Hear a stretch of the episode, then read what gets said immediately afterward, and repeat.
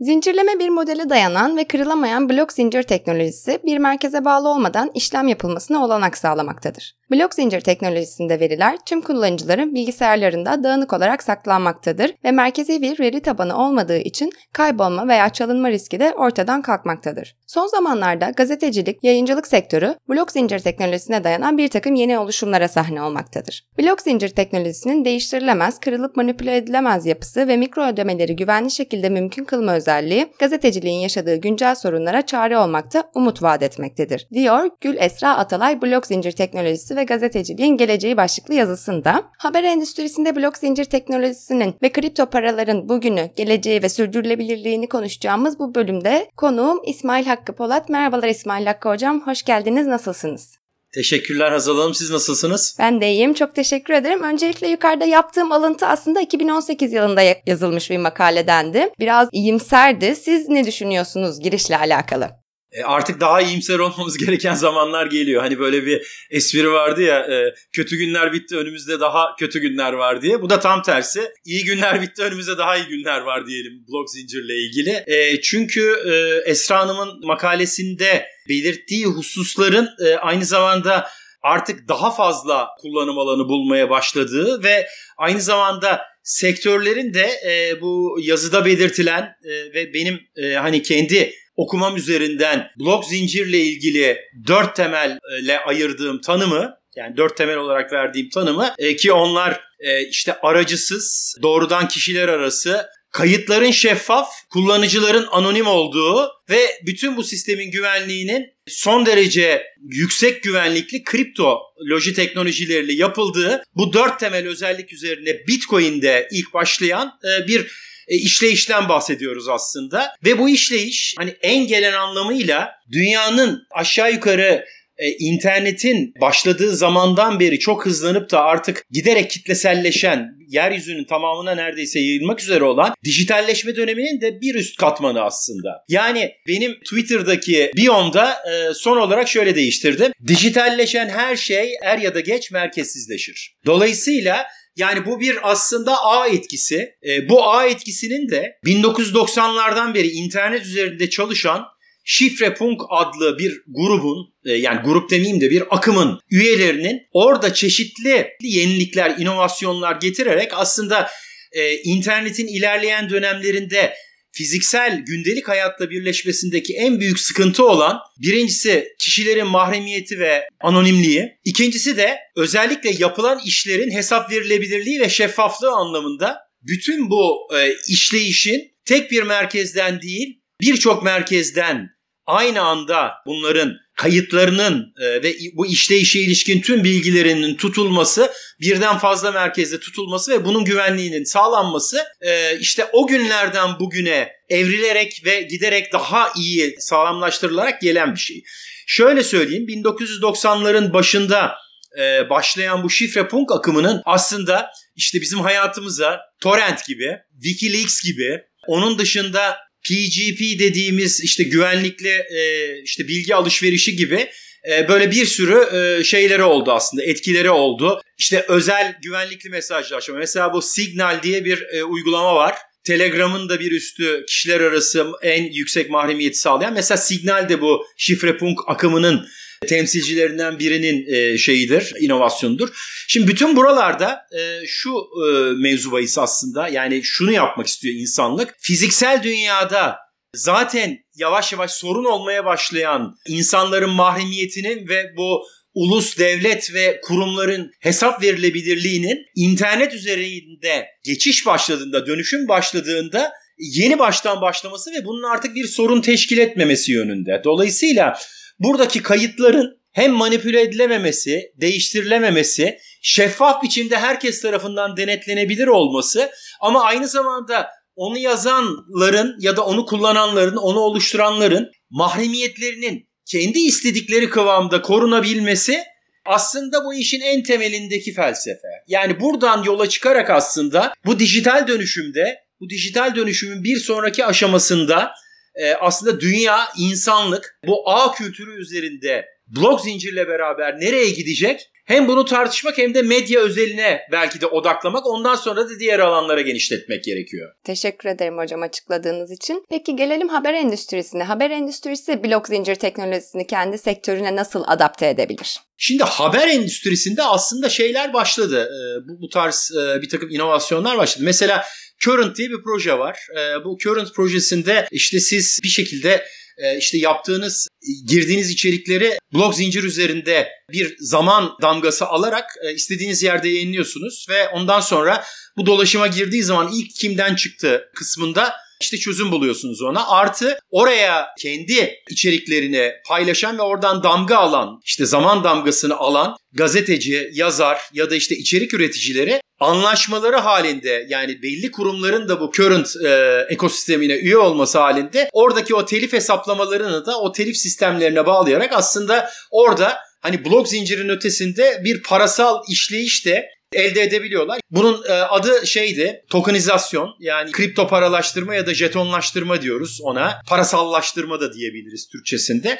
Şimdi bunun getirdiği yani Current şu anda ne aşamada son durumunu bilmiyorum ama mesela New York Times e, Current'tan ilham alarak kendi blok zincirini kurarak bu tarz bir takım denemeler yapıyor. Şimdi Türkiye'de mesela kripto para camiasında da kripto para haber bültenlerinde de böyle bir şey kullanılmaya başlandı aslında. Proof Stack diye Türk iki girişimcinin kurduğu bir anlamda e, şey dijital noter olarak kullanabileceğimiz ve kendi işte bir takım üretimlerimizi onaylattırabileceğimiz güvenilir bir dijital noter aslında e, bu Proofstack. Dolayısıyla siz mesela herhangi bir haber, eser, müzik, oyun falan bütün bunları e, şey yapıyorsunuz. Buraya zaman damgası alıyorsunuz. Bu blok zincir üzerine kaydediyorsunuz. Ondan sonra Sizden sonra bunu kaydettirmek isteyenlere blok zincir izin vermiyor mesela. Diyor ki bunu daha önce Newslab Turkey Hazal girmişti diyor mesela. Dolayısıyla e, hani sen burada intihal yapıyorsun ya da sen bunu taklit ediyorsun. Dolayısıyla seni aslında daha önce olduğu için bunu almıyorum diyor. Hani normalde birkaç tane notere gidip o noterlerden almak yerine aslında tek bir yerden ve bu kayıtların birden fazla yerde tutulması da onun manipüle edilememesi o zaman damgasının aslında değiştirilememesini yani orada tahribat, sahtekarlık yapılamamasını da beraberinde getiriyor. Dolayısıyla yayıncılık endüstrisi bu şekilde e, hani ilk adımlarını atmaya e, başladı. Tabii bunun dışında gayrimerkezi çalışma biçiminde özellikle önemli. İşte haber havuzunun blok zincir üzerinden oluşturulması mesela ilk habere kim girdi, nerede girdi, nasıl girdi? E, mesela ajanslardan onların kullanım biçimleri, onların tüketim biçimleri bunların hepsi aslında bu şeyler içinde e, neydi? Kullanım e, pratikleri içinde özellikle yeni medya yayıncılarının e, son derece istifa edebileceği ve şimdi onların çalışma biçimlerinde de freelance olarak çalışan editör, muhabir gibi iş gücüyle de aynı zamanda kendi arasında da bir iş ekosistemi, bir parasal ekosistem ya da en azından bu bu işe dedike özel bir e, kripto parayla yapılmasa bile e, blok zincir üzerinden üretilecek bir hak edişle aslında sen şu kadar para hak ettin, şu kadar üretim yaptın, şu kadar haber ürettin, senin haberin şu kadar görüldü, şu kadar kullanıldı, buradan bu kadar para ya da hasıla üretildi ve senin de yaptığımız sözleşmeye göre şu kadarı bunun tarzında bir dağıtık ve dünyanın her yeriyle çalışılabilecek bir e, aslında çalışma modeline de e, götürebiliyor e, şeyleri yayıncıları bu. Onlara o anlamda da bir şey sağlıyor. İçerik ve çalışma esnekliği de sağlıyor bu anlamda. Anladım. Siz örnekler üzerinden gittiğiniz için ben de sivil örneğini soracağım size. E, CEO'su sürdürülebilir bir girişim olmadığı için sonlandırdıklarını belirtti Sivil'i ve e, çok güzel umut vadeden bir girişimdi. E, bununla alakalı bu örnekte güçlü ve zayıf yanlar nelerdi? Bunlardan bahsedebilir misiniz? Ne ders çıkartabiliriz? Bu ama şeydi e, şöyle söyleyeyim bir kimlik saptama şeyiydi bu. Yani bir o kişiye mi ait acaba? Yani mesela bu haberi İsmail Hakkı Polat mı girdi? Hazal Sipahi mi girdi konusunda o gazetecinin kimliğini veren ve onun üzerinden güvenilir gazetecilik yapmakla ilgili bir blockchain temelli bir e, yayıncılık platformu bildiğim kadarıyla ve bunun da aslında hani blok zincir olmasının nedeni de işte Özellikle bu kripto para ve blok zincir çözümleri konusunda çok aslında öncü firmalardan birisi olan Consensys'in bir inisiyatifiydi evet, bu evet, bildiğim evet. kadarıyla. Şimdi bu e, Consensys'in e, hani yayıncılığa getirmek istediği e, soluk da e, hani gazetecilerin bu anlamda e, güçlendirilmesi ve kendi geçimlerini e, bu telif olanaklarını ve bu içeriklerini özellikle bağımsız gazetecilerin sahiplenmesi anlamında önemli bir şeydi. Bunun da hani kuruluş nedeni de şöyle hatırlıyorum. E, biliyorsunuz medya endüstrisinde çok ciddi bir inanılmaz bir e, işte bağımsız gazetecilikle ilgili bir tasfiye var. E, hani sadece Türkiye'de değil bütün dünyada da böyle. Ve gazetecilik endüstrisi de aslında yayıncılık endüstrisi de e, özellikle yaşam savaşı veriyor. E, bu anlamda özellikle yeni medyaya taşınan gerek bağımsız olarak kendi hayatlarını bireysel olarak sürdüren gazeteciler gerekse onların topluluk olarak bir araya gelip herhangi bir kurumsallaşma olmadan kendi aralarında e, bağımsız biçimde bu şeyi sürdürmelerini sağlıyor aslında. Kendi yaşamlarını sürdürmelerini sağlıyor. Hani bu anlamda gazetecilerin fonlanması için de özellikle önemli bir e, şey bu. Bağış mesela hani gazetecilerin buradan bağış toplaması, bu bağışların mesela Current'ta ya da Proofstack'te de böyle şeyler var ama bağımsız gazeteciler mesela Türkiye'de de YouTube kanalına hani gazetecilikten atılıp YouTube kanalı kuran, bloglarında devam eden e, böyle bir sürü bireysel gazetecilik örneği var. Bunların fonlanma biçimlerini aslında okur tarafından ve tamamen dünyanın her tarafından hani geleneksel bankacılık sistemi üzerinden değil ama gazetecilerin kimliklerinin anonim olarak ama bir şekilde güvenli, kripto güvenlikle sağlanıp bağışçıların da kendilerini anonim bırakmak istedikleri takdirde o anonimitesinin korunmasının da sağlandığı bir inisiyatif olarak e, bakmıştım ben. Dolayısıyla buradaki en büyük avantaj şu. E, diyelim bağışçıları bağış yapmaktan korkuyorlar bu banka sistemleri üzerinden. Diyelim hani ismin çıkar şey yapar falan diye. Bu durumlarda da aslında gazetecileri ve bağışçıları da mahremiyetlerini koruyarak onların bağımsız biçimde gazetecilik yapmalarını sağlayan bir inisiyatif olarak karşımıza çıkıyor bu. Evet benim de bir sonraki sorum aslında blok zincir teknolojisinin haberin, habercinin ve okuyucunun güvenliğini ve kalitesini arttıracağını öngörebilir miyizdi? Siz cevabını vermiş oldunuz. Teşekkür ederim. Peki blok zincir teknolojisi sansürün üstesinden gelmek ve basın özgürlüğü ile alakalı ne vaat ediyor? Tabii birincisi özellikle gazeteciler için çok önemli bir şey. Kayıtların merkezsizleştirilmesi. Yani bugün gazetelerde diyelim e, ya da medya yayıncılarının tuttuğu arşivlerin mesela içerik arşivlerinin süper merkezi olması aslında onların güvenlik problemlerine ve bağımsızlık problemlerine de bir tehdit. Siber bir tehdit aslında. E, şimdi birincisi bu kayıtların dağıtık biçimde tutulması bu içeriklerin ve özellikle şifrelenerek mesela blok zincir şifrelemeyle tutulması ve ondan sonra da belli mesela internet üzerindeki 20 tane buluta dağıtılması mesela atıyorum şimdi içeriklerin bir kısmı şifreli olarak dağıtık olarak Amazon Cloud'da e, bulutta bir kısmı Google bulutta bir kısmı Asya'daki bulutta bir kısmı Türkiye'dekinde falan filan ve siz sadece blok zincir üzerindeki şifreyle bunları toplayıp anlamlı bir bütün haline getirebiliyorsunuz. Bu mesela özellikle sızıntı gazetecilerinin mesela çok önemli şu anda güvenlik e, şeylerinden bir tanesi saklamalardan bir tanesi. İkincisi fonlama olarak tabii e, çok önemli bağımsızlık açısından. İçeriğin yine e, bu güvenilir biçimde saklanması sadece sızıntı gazeteciliği için değil aynı zamanda o kayıtların insanlığın hafızasından hiç silinmemesi adına da önemli bunların. Hani keşke şöyle bir şey olsa mesela şu anda dünyadaki şu ana kadar çıkmış bütün gazeteler ya da haberlerin aslında bir böyle dağıtık bir blok e, yayıncılık medya blok zincirinde toplanması mesela. Neden? Şöyle söyleyeyim. Diyelim Wikipedia'da şu anda bunlar tutulmaya çalışılıyor gibi bir şeyimiz var. Ama Wikipedia Jimmy Wales'in istediği zaman her şeyi bir anda silip atabileceği bir şey halinde aslında. Şimdi işte Jimmy Wales'le beraber Wikipedia'yı kuran Larry Sanger blok zincir temelli yeni bir Wikipedia konsepti başlatıyorum diye geçen sene böyle bir şey yaptı ve Bilgi Standartları Enstitüsü diye bir şey kurmuştu. Orada işte bunun editoryal anlayışının bütün blok zincire taşınarak aslında bunun hafızası hiç silinmeyen ama tartışmalarla zenginleşen bir bilgi hazinesi olması, insanlığın bilgi arşivi olması yönünde de e, bir adım atacağını söylemişti. O şu anda ne durumda bilmiyorum ama böyle adımların mutlaka atılması lazım ve insanlığın aslında blok zinciri çok temelde kesinlikle manipüle edilemeyen ve kayıtların, arşivlerin zaman zaman biliyorsunuz Türkiye'de de dünyada da hatta Narcos filminde vardı e, böyle nüfus arşivleri işte tapu kayıtlarının falan tapu dairelerinin falan yakıldığı dönemler olur. İşte bütün bunlar onun içindir aslında. Yayıncılıkta da benzer bir şey var. Nedeni şu. Blok zincirin ilk kullanıldığı Bitcoin'in ilk aslında transaction'ında yani ilk Bitcoin transferinde oraya bir not düşülmüştü aslında. Financial Times gazetesinden alınmış bir not. O notta da aslında işte dünyada işlerin iyi gitmediğine ilişkin bir şey veriliyordu, mesaj veriliyordu. Dolayısıyla aslında blok zincirin kendisi zaten oraya o gazetenin arşivindeki o günkü tarihteki baş sayfa haberini alarak aslında bunun e, yayıncılıkla o değiştirilemezlik ve manipülasyonla aslında bir kanıt olarak gazeteciliğin kullanıldığı bir ışık, bir işaret ve bir aslında insanların zihninde bir ilham verdi bence o ilham üzerinden aslında gazeteciliğin de bir şekilde e, gitmesi lazım. Teşekkürler. Çok güzelmiş. Ben bunu bilmiyordum. Peki blok zincir üzerindeki gazetecilik uygulamaları ve platformlarından başarılı örnekler verebilir misiniz? Türkiye'de böyle örnekler var mı?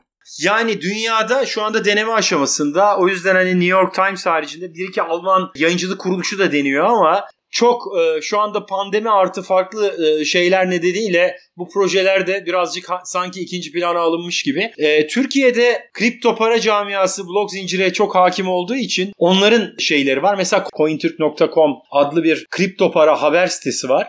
Onlar oraya girdikleri bütün içerikleri Proofstack blok zincirine kaydedip damga alıyorlar. Ve o damga sonucunda eğer haberleri taklit edilirse Orada e, proof olarak bunu sunuyorlar. Şu zamanda e, işte bizim şeyimize gelmişti diye işte biz bunu kaydettirmiştik, tescil ettirmiştik diye. O da şu anda hani e, bir yine de deneme aşamasında yani beta aşamasında diyelim. Bence önümüzdeki dönemde sadece kripto para habercileri değil aynı zamanda tüm habercilerin de bu şeye gitmeleri lazım. Mesela sosyal medya ile ilgili şöyle bir şey var.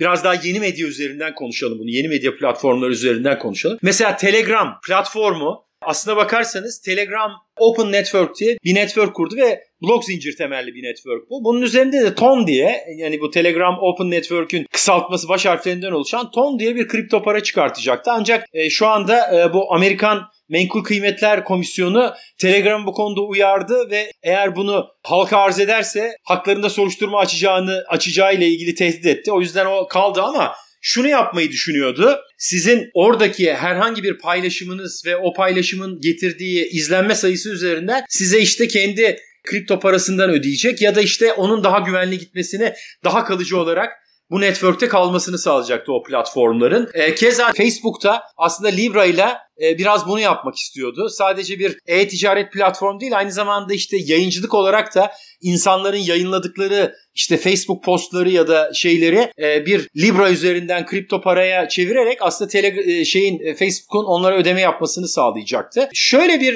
uygulama var aslında bir blog ve sosyal medya platformu girişim var. Steemit diye. Bu Steemit şunu yapıyor.